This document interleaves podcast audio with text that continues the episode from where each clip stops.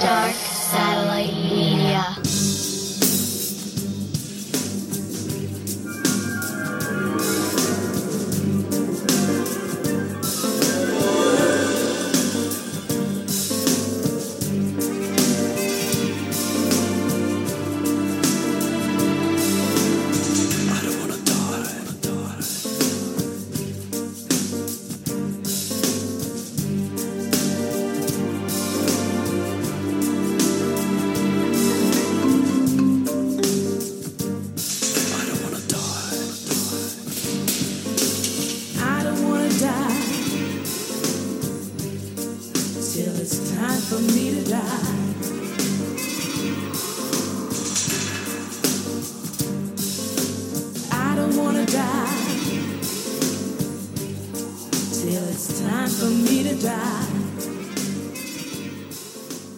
Uh, welcome to Red River Podcast episode number 89. Uh, today, you know, the podcast is basically all things music, movies, and pop culture. And I feel like you are basically, you cover every box. Um, your your life is basically everything that we talk about. So um, doing a doing a deep dive on on everything that you've done your career is a very overwhelming, but also yeah right but it, it but it also is like so cool for us to have you so simon boswell thanks for doing the show Well, um, I'm very pleased to be here. I'm very pleased to be here. cool um so anyway l- l- let's kick it off by just saying asking how you're doing now as a live musician uh things seem to be opening up now uh i bet you're itching to play right Uh, uh, yeah, absolutely. Uh, and already making plans to do so, though it's a little difficult to know Mhm. exactly when what is going to open up and in what countries. So, yeah, but yeah. Um, strangely, you know, for someone who's spent the better part of my life in in a in the recording studio, writing music, writing and recording music, playing live is the thing I really enjoy doing. I mean, Yeah. yeah. Me too. Like I, I still play in a band and uh like playing like I love the writing.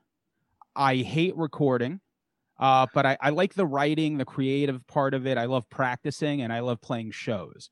Um the actual recording part of it is is the stuff that, you know, eh, you're a musician, you know you got to play the same thing over and over again until it sounds right and then you got to do the mix and then you basically listen to the same songs over and over again to make sure that everything's fine and 2 weeks after it's released you hate it anyway.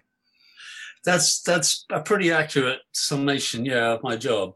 I somehow think sometimes I I would be better employed by the CIA really in terms of just the repetition of things, uh, you know, or making people listen to some of my uglier cues until they until they confess. Well, it's funny that you you mentioned that because I know you and I are both big James Bond fans. So- I I love James Bond, yeah, that's for sure. Yeah, Yeah, so gr- growing up, uh, you know, basically kind of where you know I, I would imagine James Bond was from. Like growing up as a kid, like let, let's just take that. Like how how how did you come across James Bond in those movies? Because to me, I was a Roger Moore guy. I would assume you probably got in at Sean Connery. It's the era you came up in. Yeah. yeah, yeah. I mean, I, I I'm a little bit older, maybe a fair bit older than you guys.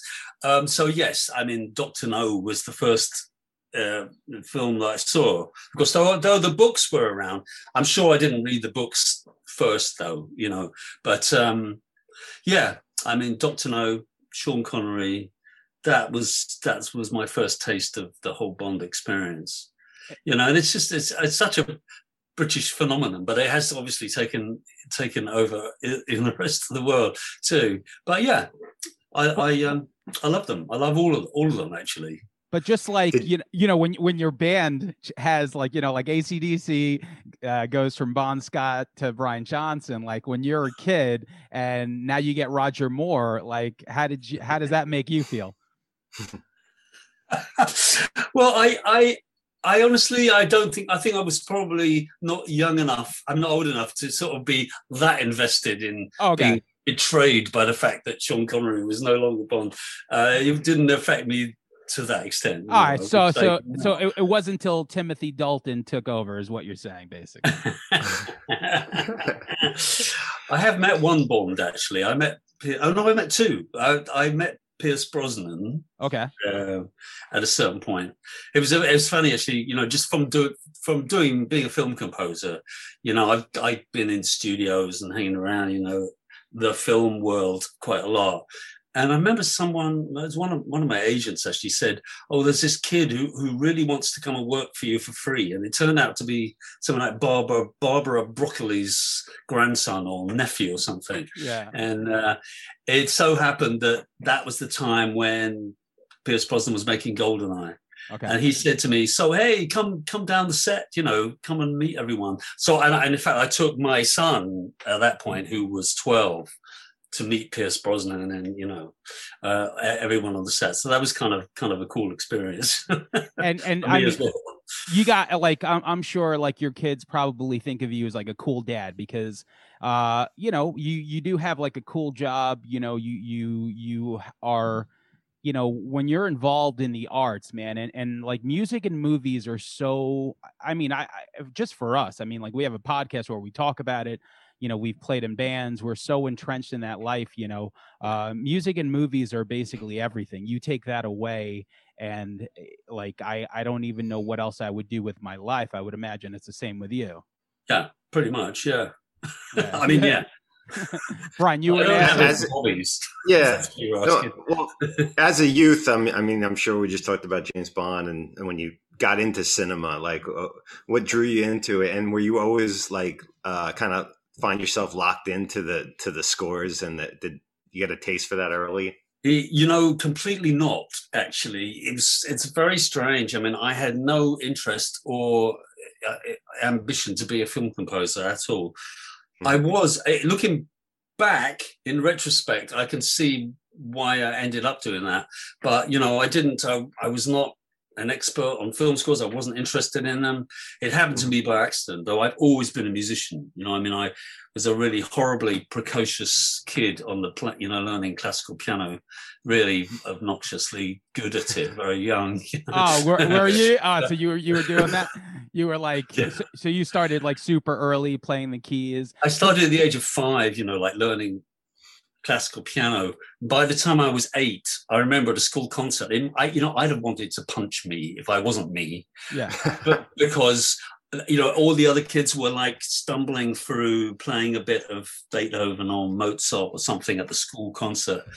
I had composed my own theme and performed it in the style of Bach, then in the style of Chopin, and then in the style of Rachmaninoff, like a fucking Oh wow! horrible. You know, it was very horribly, I was horribly good at it very early on, but um, you know, it wasn't. It wasn't until I was about twelve that when I saw Jimi Hendrix on TV that I realised, do you know, I think I think guitars might be.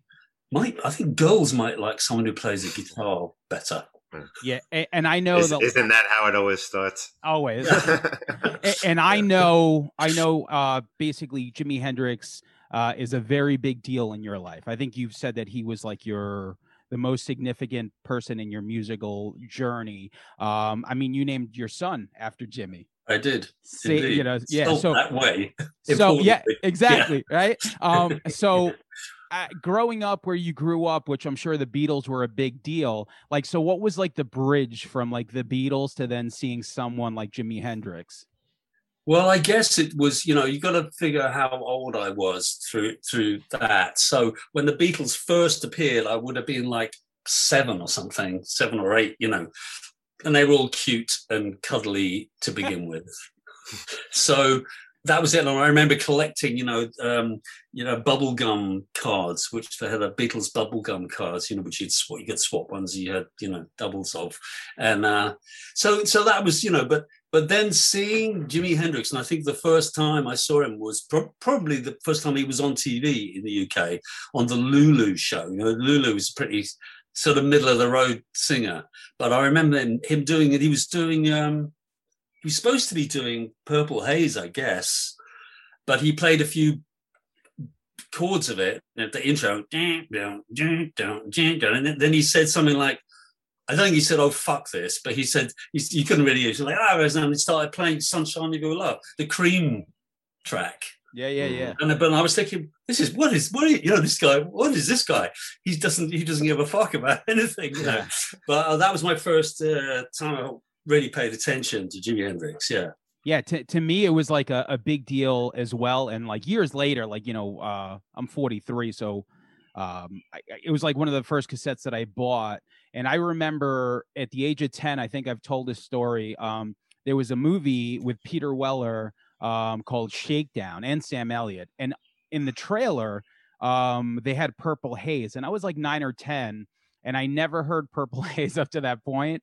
And I remember recording the commercial back then because that's all you could do. I'm like, what is this song? And I would listen to that part because like once you hear there, there, there, there, like I at that moment I was just like, this is this is amazing, life changing. And I remember buying like the greatest hits cassette and and everything on there. And it's just it's amazing how generational uh it just keeps going on. Like, you know, it's it's it's a It- it- right.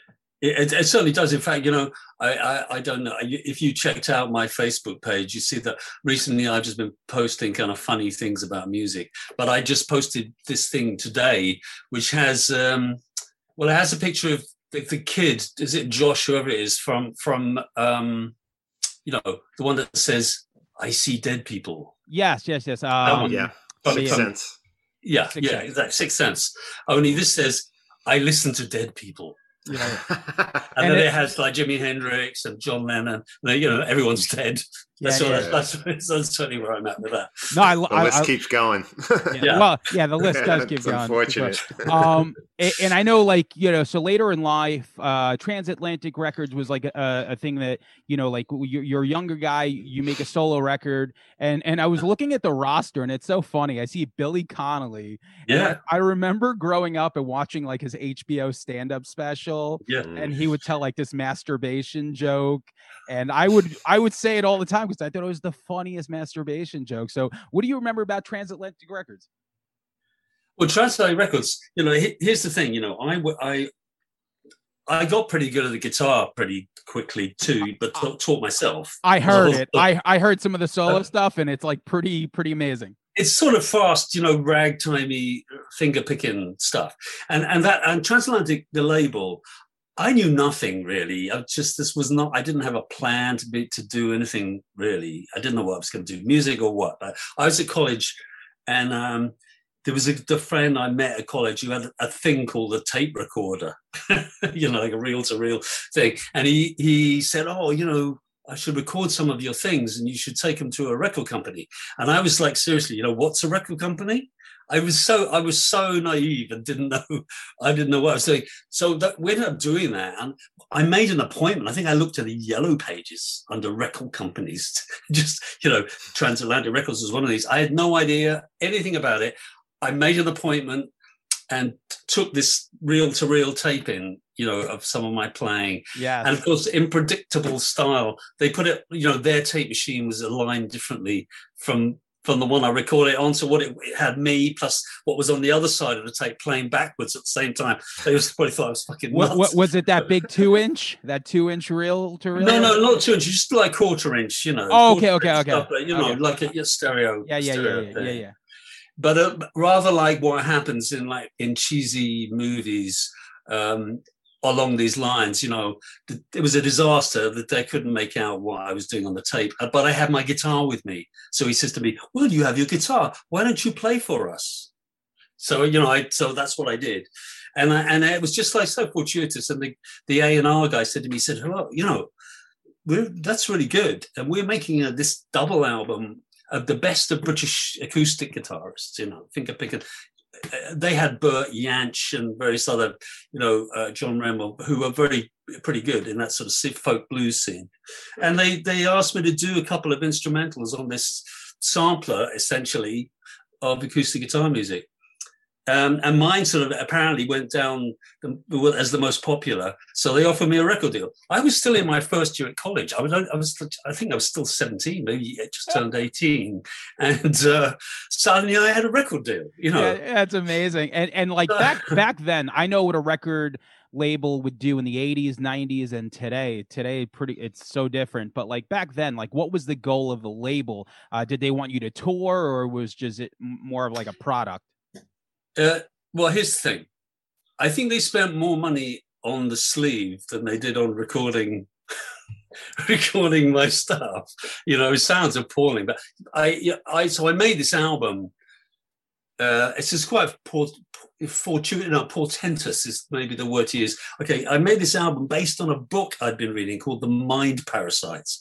It's by, by a, a sort of science fiction-y type writer called Colin Wilson, which was very also very based on H.P. Lovecraft, which is all strange because of the things it led me to later on in life doing movies. Yeah, yeah. But um, so the album was it's really quite embarrassing to listen to, I think personally. But they did put me on tour with quite big bands. They put me on tour supporting a band called Camel, who who uh, sort of seventies. What would you call them? Sort of prog rock band in a way. Um, and and pro- all these bands used to love just having a solo artist as a support act. They didn't have to have another fucking drum kit on the stage. Yes, yes, yes. Ah, yeah, clever. especially You know, with, with their, their their twenty piece drum set. Yeah, so so I so I spent a lot of time around that then, sort of supporting all kinds of, of ridiculously inappropriate people like Lou Reed and Soft Machine and Dr. Feelgood and things, you know, having to confront some quite hostile audiences, you know. So it was it was quite an education for me in terms of, you know, not getting killed. Yeah, I mean, what what was what was Lou Reed like back then? I, I, you know, honestly, I think I only got like a cursory nod from him. It's not like a. That's as good as you could could- expect, I think, from him. You know what? I've I've, I've, I've heard stories, and I think you got could off be light. worse. I've got a better story for you about John Cale, though. Okay. Oh, from yeah. Velvet Underground. Sure. I mean, uh, skipping forward a few years here, you know, when when, when I, I had a band called Advertising, you know, which was coinciding, if you like, with with the punk with punk really. Um, though we weren't a punk band, we were more sort of like a pop, uh, let's say, art pop, more in the style of the New York. What was going in New York at that time? like like the Blondie. Ramones. Oh, Blondie. Not okay. the Ramones, but I'd say Blondie. I mean, we toured with Blondie Okay, a lot okay. because we were we were more of a kind of like a Andy Warhol inspired version of what pop should be, rather than a um, thrashy guitars spitting at everybody type. Okay. thing. Yeah, yeah. yeah. Um, anyway, so there was a plan. We got signed to EMI Records, and um, there was a plan to have John Cale produce us. So they flew John Cale over uh, from New York, and he came straight from from the airport to where we were set up in the rehearsal studios. And so he came in, and we, you know, kind of you know shaking hands, and he's a nice guy, and blah blah blah.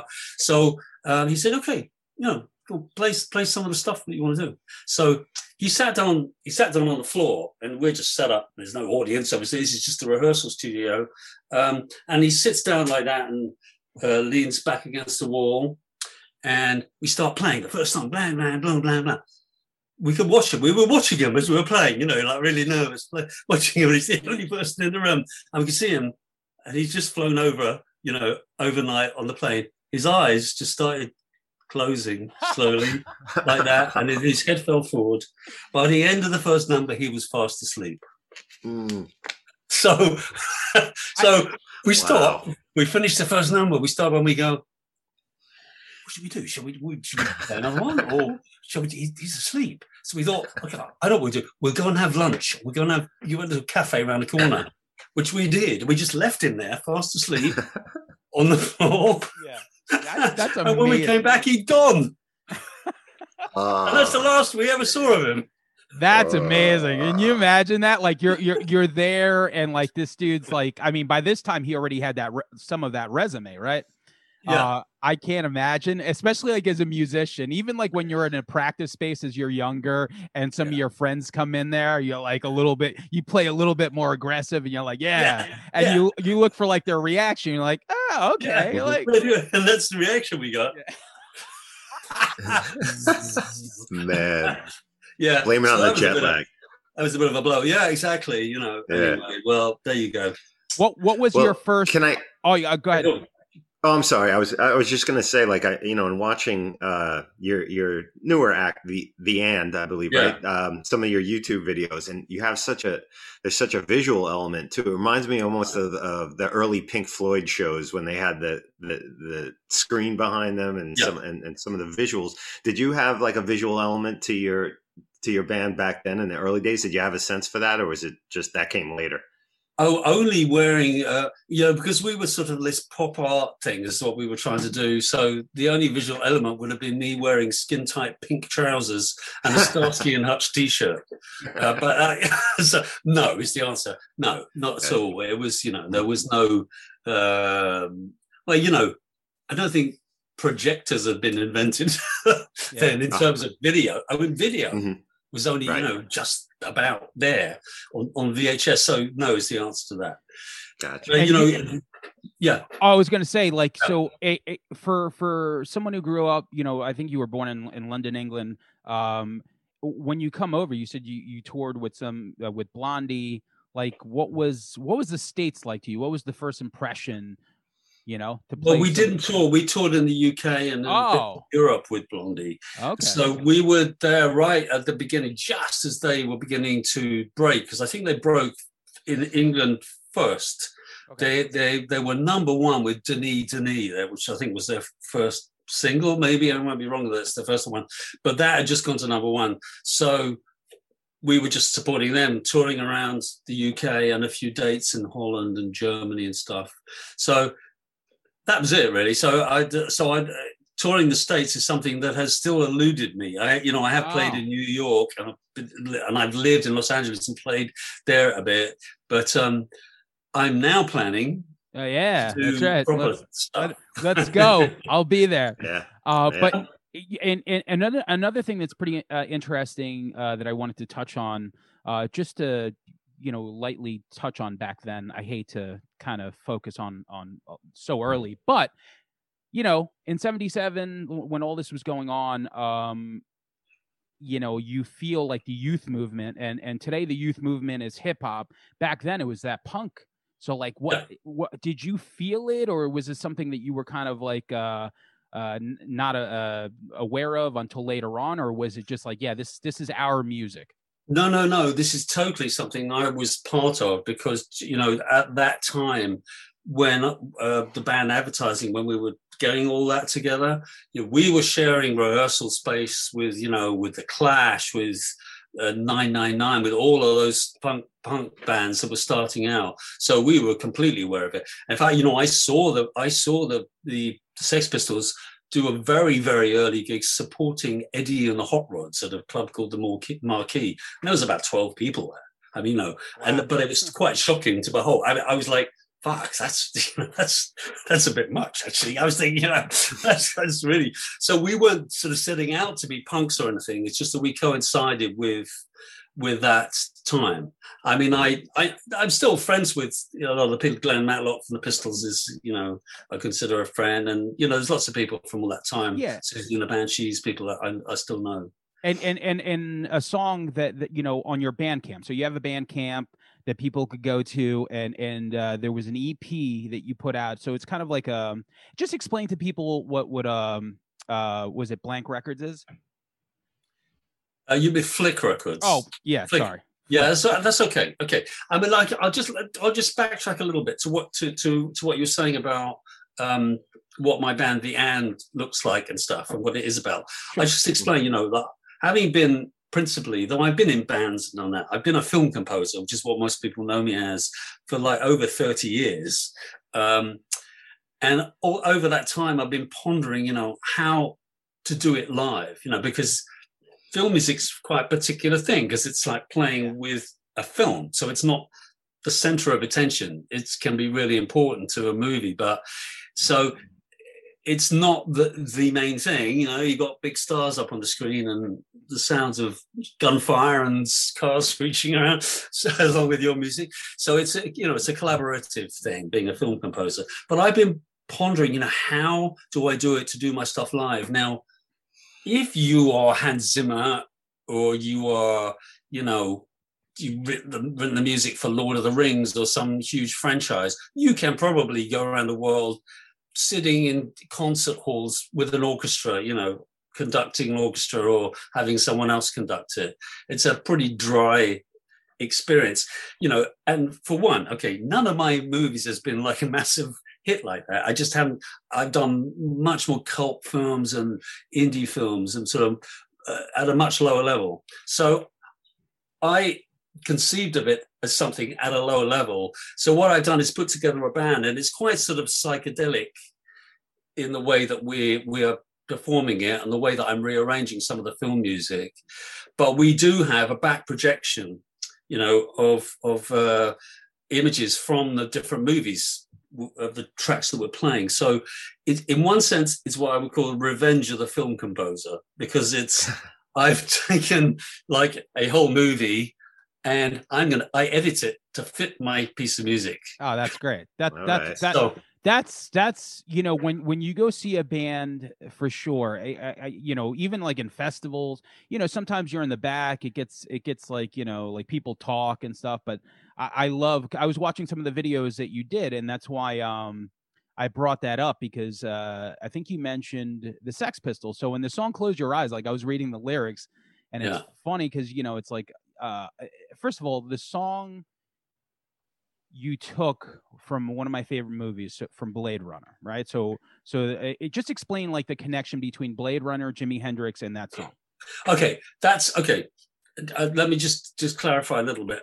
I think you're talking about so this is very confusing, right? But there the, there is a an album I made called Close Close Your Eyes. The album is called Close Your Eyes. There is a track on it called Time to Die. Oh, yeah. Which which is I think the one you're referring to. Yep. Um, and that song, okay, is about people who famously died young. Really, you know, there's this they call it, you know, the the 27 Club. These people that died when they were 27. Um, so my song is about people and, kind of what a waste that is in a way. You know, the, it's kind of a bit, romanticized uh, that all these people died young, and you know, die young, be a beautiful corpse kind of thing. So the song is about that, but the the phrase "time to die," I heard in Blade Runner. it- It's the last words that the Rutger Hauer character, you know, character who's this replicant, as they call him, um, to the robot. It's the last thing he says in Blade Runner. It's time to die. You know, and his, his, the machine is dead. He's dead. Um, but there's also on Are You Experienced, the Jimi Hendrix album, you know, which I always used to listen to on head stereo. You know, this was the first true stereo experience I ever heard on headphones too. That album, you know, guitars sort of going going around your head and that kind of stuff was very new back then in the 60s.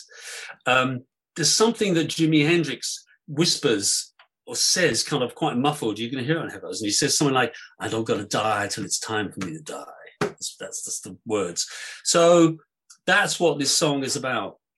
And um, on that album, I actually persuaded um, Obi Wan Kenobi, Yes, Um, Ewan McGregor. aka Ewan McGregor, to to do the rap, which I had. Which is kind of a, it's it's not exactly a rap. It's sort of spoken word. Yes, I I'll res- I, I I I'm very proud of the lyrics that I wrote for that.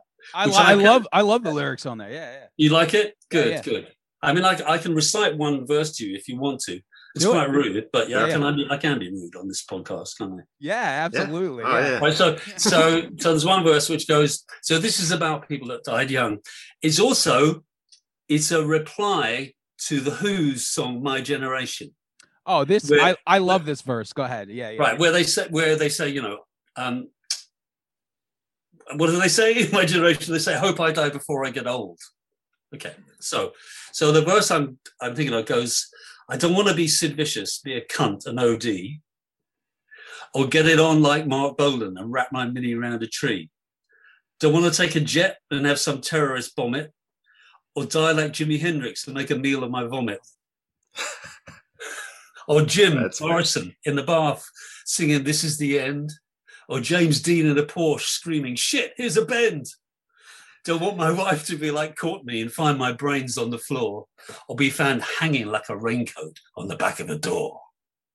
That's Ah. Michael Hutchence. Michael Hutchence. Yeah, for sure. Yeah, yeah. right. So I read I read I read those lyrics. I actually wrote that the the Sid Vicious line down. Um, so when you mentioned the Sex Pistols, that's what reminded me of it. okay, And it's it's very much like when I read it, like I get it, like because I feel the same way. Like I've written songs about wanting to be alive. I like I don't want to die. It's like if, if when it's my time to die, like just like you you got to find me to to tell me that because I'll be having a good time wherever you know. And that's it. And so, and then then later there's lines which go, "So fuck Pete Townshend and the song that they sung. I don't want to die while I'm still young." yes. And that's uh so Ewan McGregor too. Like I want to get into Shallow Grave because I love that Yeah. movie. But Mm. um real quick, you know, o- our love of Rutger Hauer. I love Yeah. Rutger Hauer. Yeah. Um just growing up watching all his movies, Wanted Dead or Alive, I saw in the theaters, but also you did something for the movie Hobo with a Shotgun, right? I did. I did. Love- yeah. What a Yeah. That's great great. movie. That is a great movie. They're so over the top. It's fantastic. Yeah, yeah. Well, I mean, what I did, what, what we did was, um, they asked me if they could use a song which actually I'd written for the very first film I ever did for a director called Dario Argento, and that, Okay. that film was called Phenomena. Hell yeah. And um, one of the songs I wrote for that um, is called "The Naked and the Dead," and they just loved that song. So they asked if if I could, you know, if I could do a, a remix of it and give it to them for a, a scene in Hobo with a Shotgun. So I said, "Yeah, yeah." I, mean, I thought it was a fantastic film. So yeah, I was very pleased Yeah. about I, that. I yeah, when I when I read Well, that, I, I thought it was great. Yeah, you mentioned, you know, how you you've done a lot of cult films. I mean, you've done some really legendary cult films. I mean, Hardware, Santa Sangre, and and uh, uh, De- I have too. to mention that I was just going to mention Ah, one yeah, of my yeah. favorite film series of all time, the Demon series with Yeah. with Yeah. Bava. And I wonder if you could speak on, um, and you just mentioned Argento when you got into uh, that Italian world of giallos and all that stuff, and how Yeah. that came to be. And Yeah, yeah. Yeah, uh, it's it, as I said, you know, I didn't set out to be a film composer. It just kind of happens to me, happened to me. But um, I, I at a certain point after the punk thing, you know, and the bands that I had advertising, you know, it wasn't successful, and EMI Records after one album and a couple of singles dropped us. So, you know, I was sort of sat there thinking, what am I going to do? And various people encouraged me to to produce other artists, to become a record producer. You know, so I did that for quite a quite a while.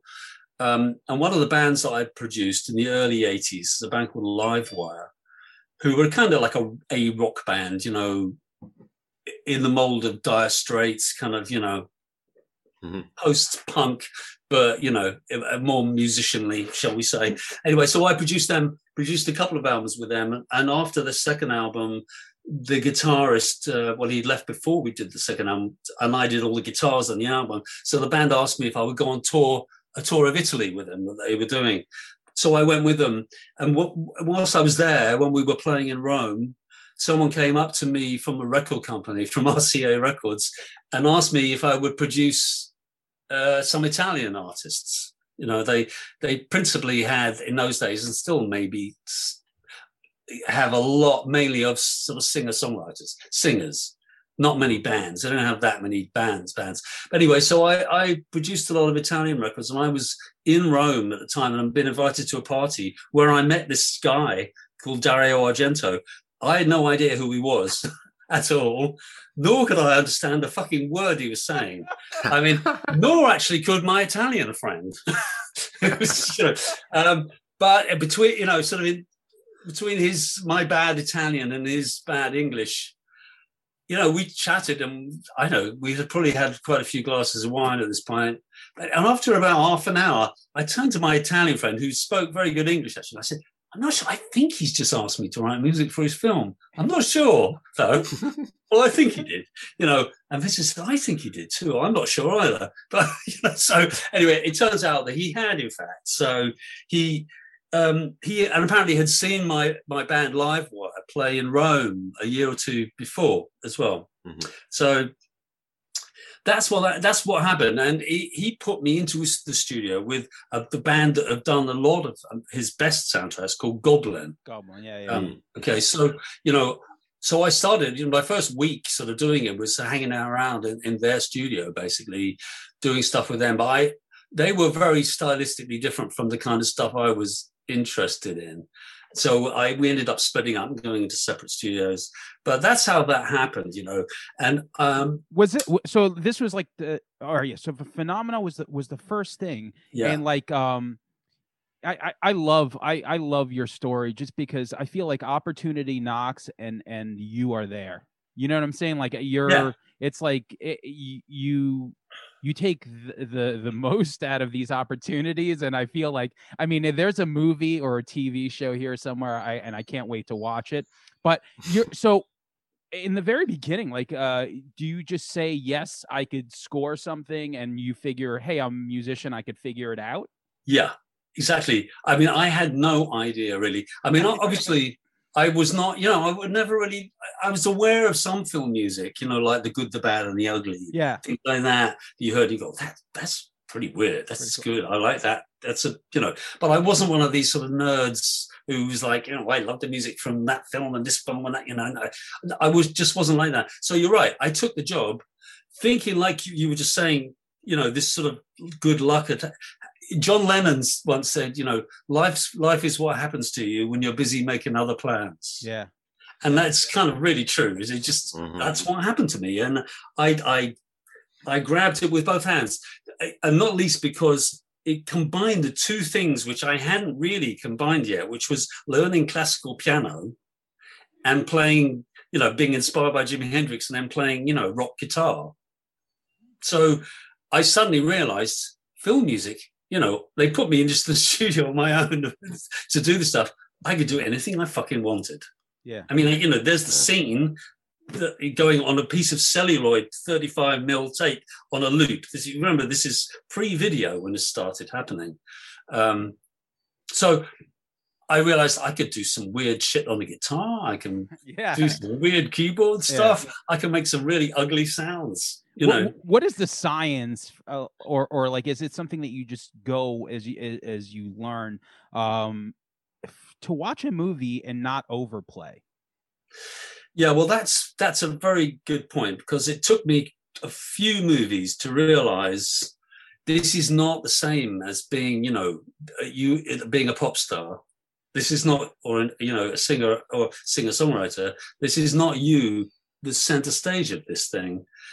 There's actors doing their thing here, and there's a director who's telling a story. Someone's written a script. There's sound effects. There's a whole lot going on, and it took me a few movies to kind of not throw the to stop throwing the kitchen sink at everything, you know, like everything, because it, it's sort of what I did because I felt insecure. I didn't know what to do, and it took me a while to figure out that if you look at a movie as just like a big sandwich, then the music, uh, in some scenes, you know, it's just a leaf of lettuce. yeah Uh, in other scenes, it might be a bit of chicken. This kind of sounds a bit weird. Sounds less, sounds a bit more like Jodorowsky, uh, but uh, it's surreal. But um, you know that it, you're not.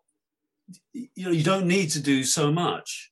Yeah yeah, You yeah. just need to do enough. You need to, you know, to make it interesting. And um, yeah, so that's a very um, good point to make. You know, it took me a while to back off a bit and be secure enough to not overfill it all with everything. You know. and you get you get some sort of direction or or um yeah some sort of direction from like an argento who's pretty you know seasoned Yeah, because this the guys you worked with are some real visionaries. You know, Oh, they yeah. must have real There- specific there are. ideas they want. There, you know? there are, but you know, the really curious thing about it is that all of those guys didn't give me really any direction at all. I mean, uh, and I've realized over the course of done doing well over a hundred movie soundtracks at this point. God, um, that you know, it's it's the it's the insecure directors who want to try and control everything, you know, because they just don't know if what they've made is any good. I mean, the truth is, nobody at the stage at which I write music knows if their film is any good. I, I've done, said, said this in many interviews. You know, they hire me at the moment of maximum paranoia. You know, when literally they they've you know they've got the money, that which was like eighty percent of the the work. You know, then they've shot the film, they've you know, and done the script and all that sort of stuff. They're editing it by the time I get involved, and they just don't know if the film is any good. So I'm the first person who hasn't stood around in a film crew, you know, you know, sweating in the sun or getting wet in the rain, uh, freezing your ass off. Uh, I'm the first member of the audience, in a way, to Mm. look at this thing. Um, and give them some perspective on it. Now, I didn't dare tell the truth to begin with. Yeah, yeah. You know, it's very. I just didn't. But Yeah, um, I get, I completely get that. It's just like it's not. Yeah, it's just you're there. Like I wouldn't. I'd be like, yeah, like uh, you need me to do this score, and my feelings. yeah, and so I would just, you know, come up, but they didn't interfere. I mean, uh, Argento really didn't. I mean, the, the first thing I, that I ever wrote, i you know, was a really cacophonous piece of nonsense. Uh, really fucking horrible. You know, full of screechy, horrible sounds, and be running the plectrum down the guitar strings and make, you know, really not. Hor- uh, and I asked them, "Oh, can you get me a violin?" They said, "Oh, you play the violin." I said, "No, I don't play the violin." Uh, I just made some horrible, horrible scratchy sounds. So that that was for That That works in horror. That's Yeah. for phenomena, yeah. For Some pheno- really yeah. strange stuff in it. Cool. And, I, and when I played it to Argento, you know, I was really nervous, but I played it to him. When it stopped, he said, "It's beautiful." Mm. So, so then, you know, I thought, "Oh, okay, film music, you can do what the fuck you like." yeah, yeah, yeah, yeah. Um, so it was like a, a very liberating moment for me. And the best directors, like I said, have left me well alone, including Jodorowsky. You know, if we step up onto Santa Sangre here, which Yeah. was uh, three or four years after um, Phenomena, you know, he he was somebody I had heard of. I mean, I had never heard of any of these Italian horror guys at all. But Jodorowsky, when I was at college, I'd seen El Topo, like in the early 1970s. You know, so I I I'd heard of Jodorowsky, knew who he was. So I was more nervous in a way of uh, being asked to do this, though really pleased because I thought, you know, I know this guy. He's- really he's really strange, but you know, it's kind of cool. So I when I met him, but he was so accommodating. He the only advice he gave me, you know, was when I was trying trying to get some some advice from him, and I was saying to him, you know, there's a scene in Santa Sangre. This is this is not going to, you know, it doesn't matter if, if you haven't seen it, but where one of the characters has her arms cut off by her knife throwing husband, you know, and there's blood spurting out of the shoulders, you know, and chickens on the floor licking up the blood and stuff. It's really weird. So I said to Alejandro, you know, so do you want me to do something really horrible here? You know, and he looked at me like I was a bit mad and said, no, no, no. This is like a moment of ecstasy for her, having her arms cut off. I was like, oh, oh yeah, okay, right, okay. But you know, and when you see the film, you'll understand. pure you know, artist, pure artist. And, and what, what I what I love about all this conversation here, uh, one one of the last directors we had on was Tommy McLaughlin, and uh, he was wearing a Jodorowsky T-shirt, and Yeah. I asked him what his favorite live set was that he saw, which was Jimi Hendrix. So it's like I feel like all of us like we, we're all gravitated towards each other because we all Yeah. love like the same stuff. So, but uh, before we we talk more about that, um, I did kind of like an Instagram deep dive on a couple of things, and uh, there was a Wham connection. Uh, can, can you tell me a little bit about that? Ah, oh well, okay, yeah. Well, okay. So in the early '80s, um, you know, I was I was producing re- uh, records and stuff. Became a record producer, um, but I got involved with a couple of guys who had a uh, had a company writing music for for TV ads, commercials. Um, so I, I wrote the music for God, must have been 150 commercials. I hated this whole world. I really, really did. I really hate it. But um, so one of the jobs I was asked to do um, for a commercial was for a um, a shampoo commercial, sort of a body, it's like a you know, uh, and they wanted to me to remake Wham's "Wake Me Up Before You Go Go." right, with the staggering lyrics, right? So the, the product was called Radox Shower Fresh, okay. right? So mm-hmm. they so some idiot, right, in the advertising agency, some copywriter had rewritten the lyrics, right? And you know how the tune goes. Wake me up Yep. before you go. And it's quite snappy. No, no, no, no, no, no, going solo. So his lyrics were wakes you up before you go, go. Radox shower fresh makes you feel right as rain.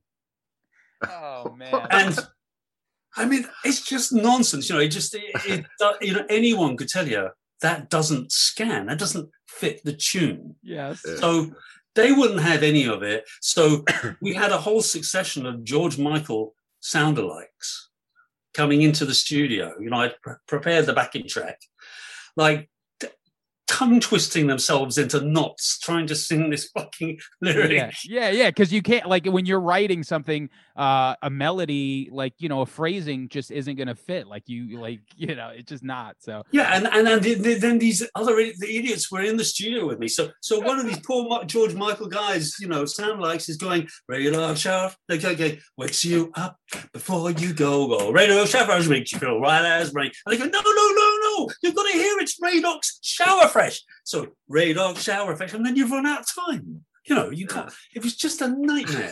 and, uh, and we've spent a whole day of this sort of torture before I think somebody checked back into the office and went, "Oh, oh, oh, really? Oh, oh, okay then.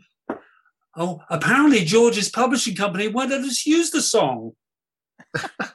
Yes So you know, After all that. so after that's all um, that so good yeah, Uh, i love it yeah. so uh, that's the world of advertising. yes eh, but you know and and luckily enough like from there like the, the movie thing just kept going um santa sangre and and how do you meet um richard stanley Well, Richard thought I was Italian because Bos, because I had only- Boswellini. Well, yeah. Well, actually, yeah. And what's weird is that the main guy in Goblin is called Claudio Simonetti, Simonetti. like Simonetti. oh yeah So a lot of people thought I was Claudio Simonetti, and that was my Italian nom de plume. that would have that, that, that would have been brilliant Yeah. So he contacted Richard Stanley. Contacted this. You got to say this was my for my first British film. You know, I was lived in London, and apart from Phenomena, the first film, all the other Italian movies, and there's about 15, 20 of them before I did a British film. You know, through from 1985, I I did, did about with- 20. L- with Lamberto uh Bava. Yeah, Lamberto Bava Yeah. and, and Michele Soavi, all these other. um, oh yeah, stage fright, stage fright. I, I just recently saw Stage Fright a couple of years ago. It was one of those movies that you know. I listen. It, it- some movies just fall through the cracks, and, and thanks to uh, apps like Shudder, um, Yeah. they they they reintroduced. Yeah, uh, Shudder and Tubi are, are just Yeah. amazing. Uh, and I saw Stage Fright, because everyone's like, "Oh, you've never seen Stage Fright," and I'm like, "Jesus, all right, I guess I'll watch Stage Fright."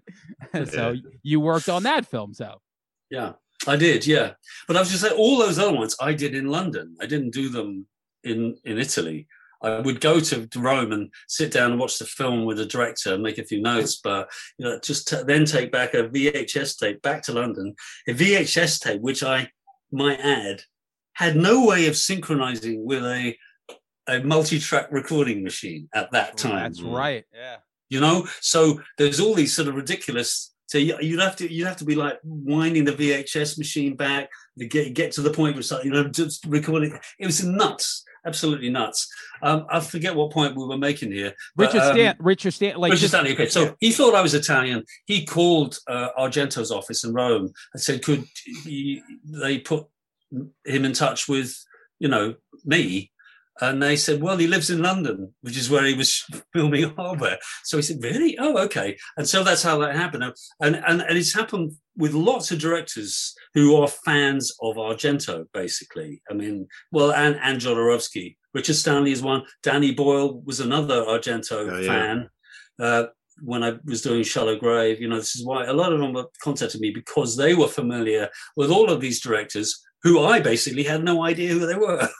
yeah, I, I I love Shallow Grave, and I'm I'm, I'm going to actually bring that up. Uh, But I just wanted to get like your first impressions of, of Richard Stanley, because I think this was his first film, and uh, I mean, like, what did you think of Hardware when you first saw it?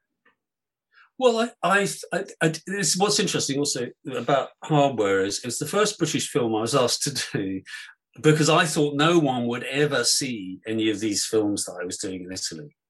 I mean, there's a whole extra strand to this as well that um, I, I, you know, because of the VHS revo- revolution Oh, that was going on, you know, Yeah, and everyone was watching these things, but I had no idea. I thought it was my little secret I could just do this and a little side job. Like porn. Um, By the way, I've also scored a thing called Pornography the Musical, oh, really? oh yeah. which is a documentary musical with porn stars Oh, really? I'll, I'll talk about that later or Okay. another time. Yeah. Anyway, so um, all right, where am I? So, where, what was I talking about? Oh, we were just- Hardware, yeah, when we you first saw it. Yeah, yeah. When you first saw it, because I mean, like you. Yeah, so it's- so they it's- were filming it in London. So he contacted me whilst they were filming it, and he is probably uniquely the only director, there may be one other, who asked me if I would write a- some music that I and I hadn't seen anything. I'd read the script that we could play to the cast whilst they were shooting the film. This Wow. is a very That's- rare phenomenon. that's it's- interesting. No, I can't tell you. It's Yeah. really interesting because you know anyone that's been to a film set will know. You know, it's it, it- it's not exactly chaotic, but the it's pretty stressful. And the directors, you know, got people asking them a question every ten seconds. You know, shall I put the light? Where do you want me to put the? You know, where do, where's the boom mic? Uh, You know, you know all this sort of stuff. Where do you want me to stand? Would you? So they don't usually want to think about music until this is why they don't contact me until they finish shooting it usually and are in the cutting room editing the thing. So but richard had the sort of foresight to, to say can you know can you give just give some atmosphere to the actors so they kind of know what we're doing here? You know and i'd already it started you know recording some stuff for him um whilst they were still shooting that he was able to play to them which is which is a really good idea i think you know so that's that's um, that that's what happened with that. So, but when when they finish cutting the film, then I go back and I can tweak things and and then be more inspired by the storyline and what has to develop through the film and what themes will come back and all that kind of stuff. Yeah, that's cool. Yeah, and then from from there, uh, I know you guys did uh, Dust Devil. So I mean, I guess, and then you did something else after that too. I feel like you I've done a lot of stuff with Richard. with Richard, Most- right? Yeah, yeah. like, Yeah, I yeah. got it. I love his last. Were you movie. involved in the uh, Do- Island of Doctor Moreau at all? Were you? Uh, well, I commissioned for that? wasn't, you know, and and uh, and uh, that was like rapidly turning into a nightmare. I I was Mm. kind of in touch with Richard up to a point um, in Australia. I think we had one phone call, but it, he was clearly uh, under a lot of pressure. If you've seen Yeah. that, that Yeah. Oh, yeah. documentary, that documentary? Yeah. Yeah, it's you know, fascinating. um, but I, you know, I've worked on pr- practically everything Richard has done. Even the new, the like color out of space. Well, no, there's a Okay. there's a pretty, pretty difficult story to tell about that. You know, um, I mean, I Richard and, I conceived and have talked about Color Out of Space for uh, about t- six, seven, eight, ten years. Uh, you know, even pitched the idea at, at um, Fantasia Festival in, in uh, Montreal Wow. um, together. Unfortunately, the company that were making SpectreVision, I mean, who who called SpectreVision, were making Color Out of Space, decided that they didn't want Richard to work with anyone that he worked with before, Mm. which was, in spite of that, you know, Richard wanted me to do it, That doesn't even make he was sense. kind of, he's Doesn't make kind of hijacked by them in a way, you know, um, and I'm really pleased for him that he's man- he managed to get something coherent out of it all. But you know, I was a bit pissed off, obviously, you know, because I worked with Richard a lot and we'd done everything, and you know, and I'd supported him all the way through these difficult years he had of not making movies, you know, making documentary things sometimes, you know, and I would do I would do it for nothing for him. So I, it was really kind of n- not very nice to have a film company step in and say, "You two can't work together." Yeah, that doesn't make any sense. doesn't make 'cause you any see those sense. partnerships with film, you know, with a Danny Elfman and a Tim Burton or whatever. You Go know, that- figure. Go figure. no I, you know, I, I I have no explanation for it. the business.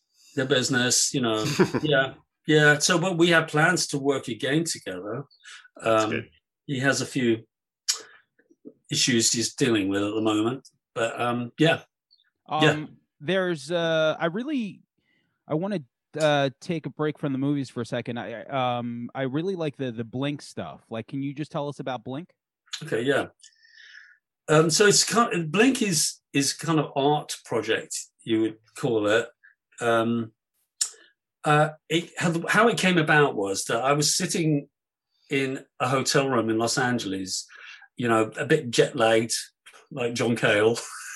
and so, um, so I was watch, I was watching the news, you know, and um, you know, it's funny, like you'll you'll realize this that the, the news programs when they come on, they always have a bit of music, you know, at the beginning, which either, especially in Britain, but either sounds like kind of pompous fake orchestral music signifying Yeah, yeah. here comes the truth. Here's the truth coming for you You know, or it's like busy, busy, busy music. You know, we're busy collecting the truth from around above you. So I was watching this thing, and then there was this music going on, and I was on my laptop as well. I was watching the TV. And then I, I realized there was something going on TV, but there was still music going on. There was some like car chase going on down a motorway um, with the police chasing somebody, which was on the live news. But somebody had left a fader up. So the music was continuing underneath it. And I suddenly thought to myself, that's really interesting because, you know, what I do for a living is manipulate people with music, essentially Yeah. writing music for movies. So what was happening here was music was being put accidentally under what is supposed to be the truth or you know factual stuff going on on the news so i thought it would be really interesting if i did a project where i scored the news uh, as if it was a movie Hmm. so I actually edited. This is how Blink came about. So I'll tell you. I'll just give you ten seconds more on this. No, yeah, I, yeah, for sure. I edited together my own version of the news. I went back to London and I I licensed, you know, famous bits of news footage, 9-11, um, Diana's funeral, you know, Princess Diana, uh, the Berlin Wall coming down. And I I I edited together my own version of the news. And I scored the scenes with different music, but they, it was on a loop. And when it came around the second time, it had different music on it. So I was trying to kind of show if you put music on the news, it's like propaganda. It you can manipulate the way you feel about what's going on with on, on screen because that's what I do for a living. Is I manipulate people Yeah. essentially. Ye- So I had 9/11, and I was I, met, I was showing this project to the guy who was the director of the of the ICA, the Institute of Contemporary Arts in London, um, with a view to do. To, he, I told I told him about it. He came down to my studio, and I played him with it. And the first thing up was 9/11, and it came around with different things. So I scored 9/11, kind of how it looks on that classic footage, you know, with a jet coming in. So I scored it like you know an action movie Wow. Uh, to begin with. Yeah. And then when it came around second time, I scored it like a really sad piece, you know, all these people dying, sad. It was a pretty cynical way to do this, right? And then when it came around again, I scored it as a comedy. Now, admittedly, this was only a year after it happened. So that's a pretty insensitive thing to do. But I was trying to show, you know, how powerful music is in manipulating what you react, how you react to what you're seeing. No, Um, it's it's, but it's people it's- obviously felt that was a little step too far. Um, and he said, "Look, I don't. I think it's too close to such a tragedy having happened for you to put that on, even as an art piece." So uh, I began to think to myself, well, "What? uh, Looking at all this news footage, you know, what can I? What else can I do with it?" And and all the way through watching the, these these these bits of news, I found these moments where people are being interviewed or whatever, where they're just looking at the camera, they're not saying anything, they're maybe being asked a question, and they just blink. You know, they're looking and they blink. So I began to isolate these moments of very famous people, political figures, pop stars, film stars, just blinking, and I slowed them right down and found a way uh, through digital editing to make them loop invisibly. So they don't have they don't go from here to there and start again. They literally hang very slowly like a portrait almost like a photo but it's moving. And then i scored because i did it on a very big screen the little movements in their faces. There was a twitch or something or whatever was going on so so the whole thing was, became this series of portraits of people scored with music as if their faces were like a story. yeah, it's br- And that's what Blink is. And I did it at the ICA in London. And then I did it in Hong Kong, projected onto the side of the, the Cultural Institute there. So, yeah, it's just an ongoing thing for me. The most recent one I've done was Trump, actually, three or four years ago.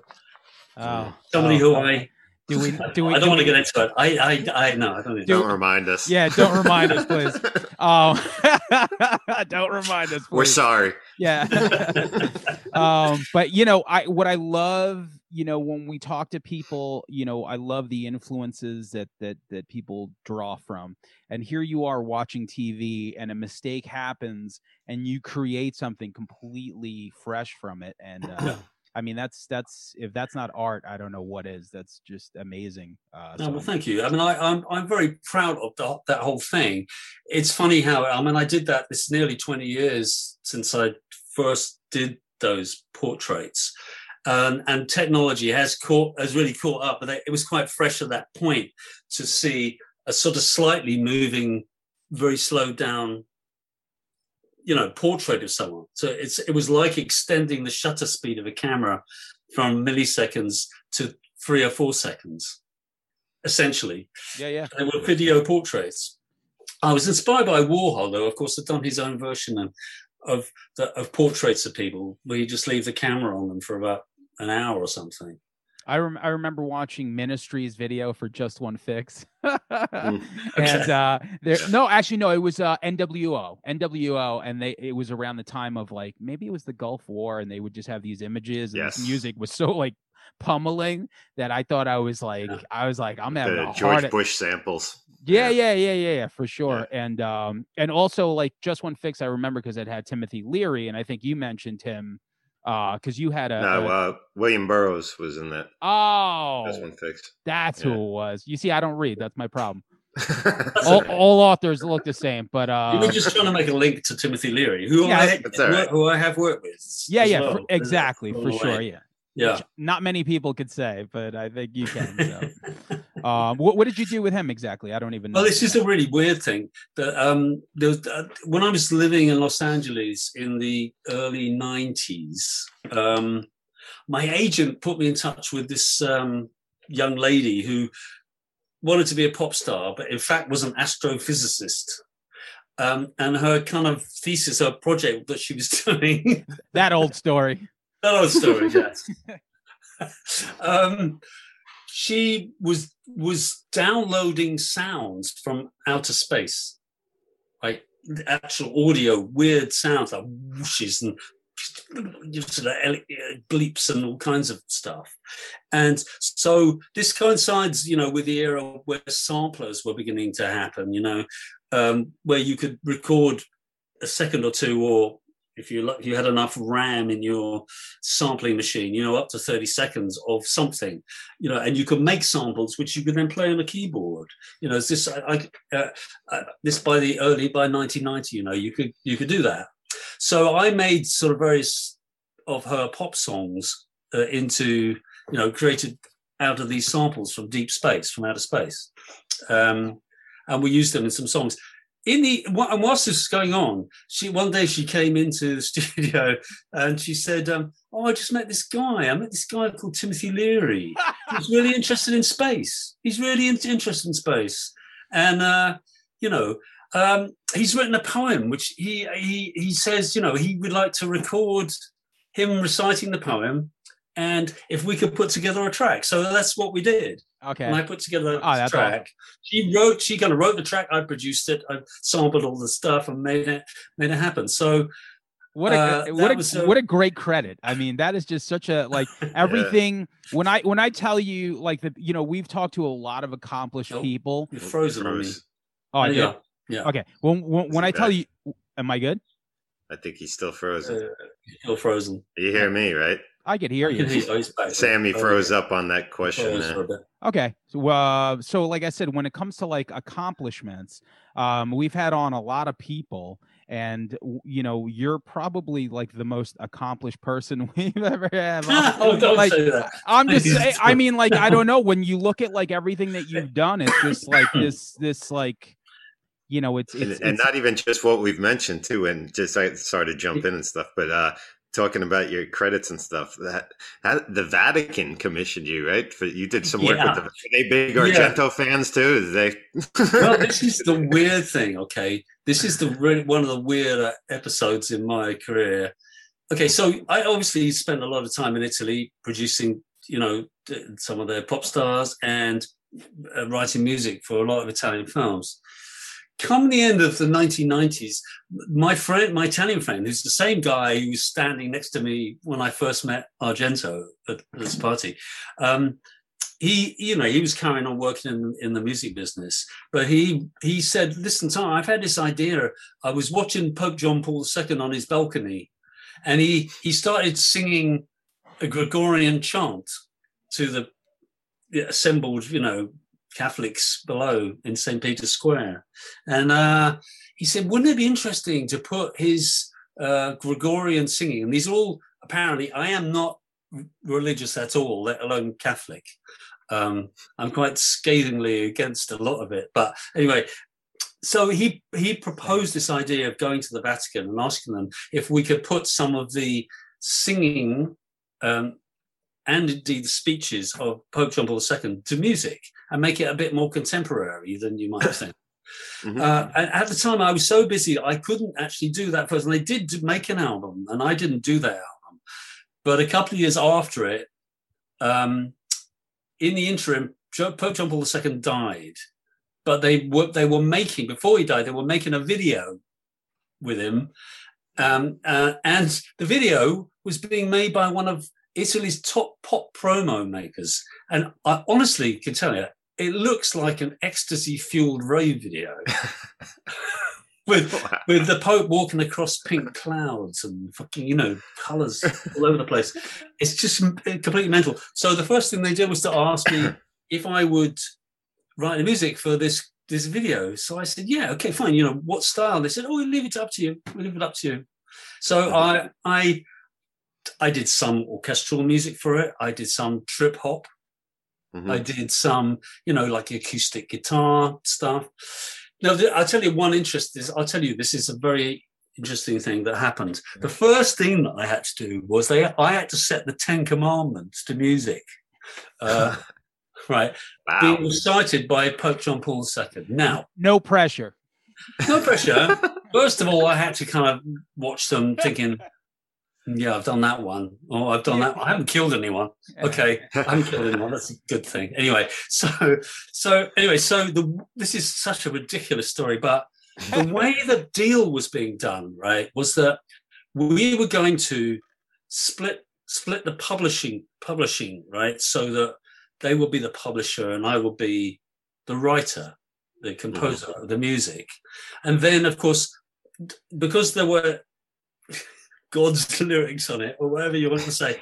Um, so it was going to be, it was going to, you know, it was going to be 50 50, however we did this. So it was going to be, you know, they would have the lyrics off the lyrics the lyric thing of the songs as they effectively the songs and i would have the music and then we would split the publishing hmm. okay so we would get 50 50 in the end, their lawyers turned around and said, "Listen, look, it's too complicated like this. Why don't you give us all the publishing and you take all the all of the writer's share?" So now on the on all the registration sheets, when this is registered as copyright, it says the Ten Commandments, words and music by Simon Boswell. nice. So, wow. I fucking you, shaft, you shafted God out of it. I own the copyright on the Ten Commandments. Thank you. All right. If wow. only I could really monetize this one. Oh, I don't know amazing. how to do it. I can't. I can't wait to hashtag Vatican on this episode.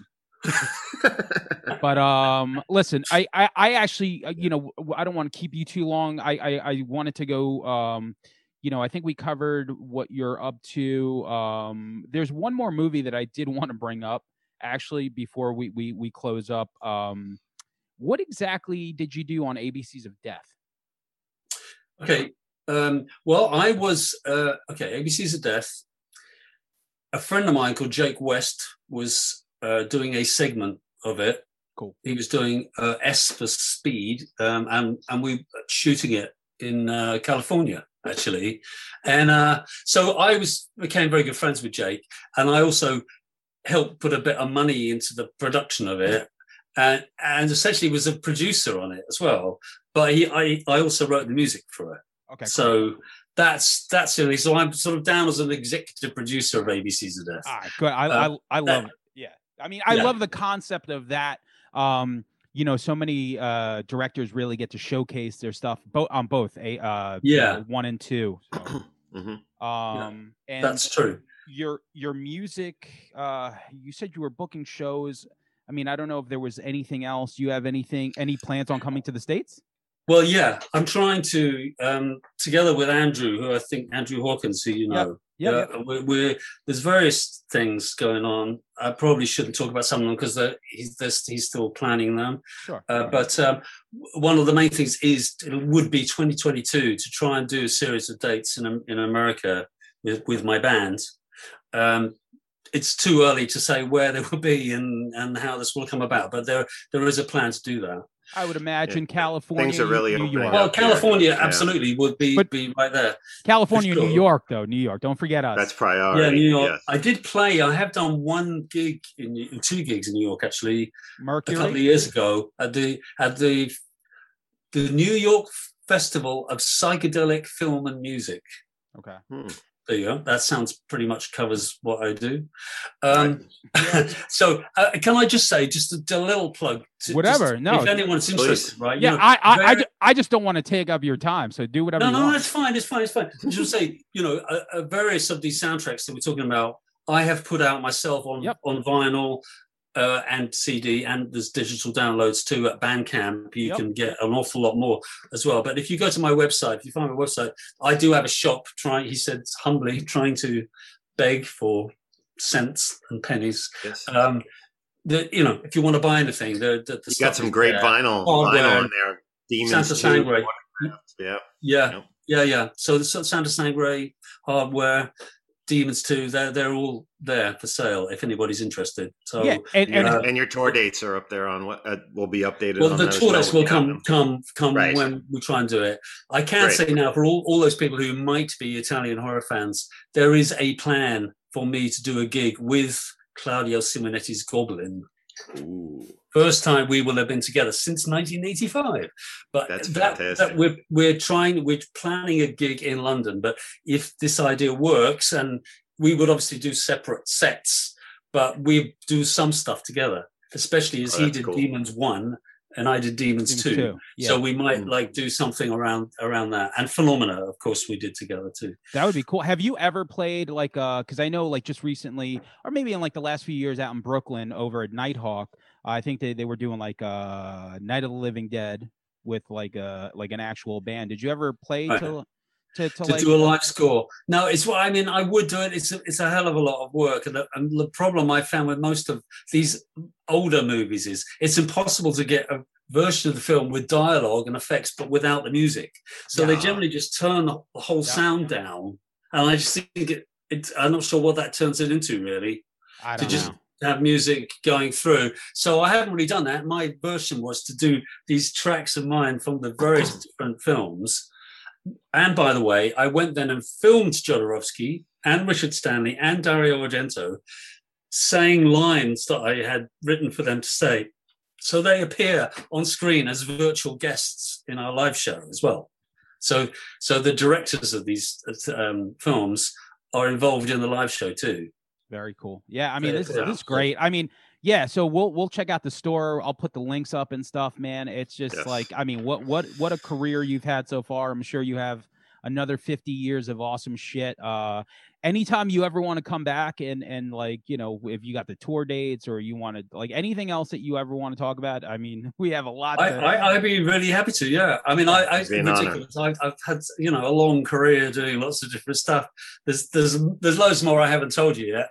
Yes, no, no, for sure. So anytime, like anytime you want to come back, just And come I- back. And and I know that it's like for for me, like I I I always want to put focus on on the past, you know, that got you here, but also focus on the future. So hopefully we covered a lot of the stuff that you've done lately. So And let me just say, you know, I've told you about my experience doing writing rewriting Wham for yeah, a shower fresh commercial. Yeah. I haven't yet. Next time, I will tell you about me being asked to write a, a theme for feminine hygiene products. yes, tampons. part two. Here we Uh, go. Part two. Simon, Please, thank you so much. We're gonna put Thank this out you. Monday. You are fucking awesome, and I can't wait to talk to you again. Well, thank you so much. I really enjoyed it. Okay. Thanks, guys. Thank you, Simon. See you again. Take care. Thank you. Bye, bye, bye. Bye. Bye.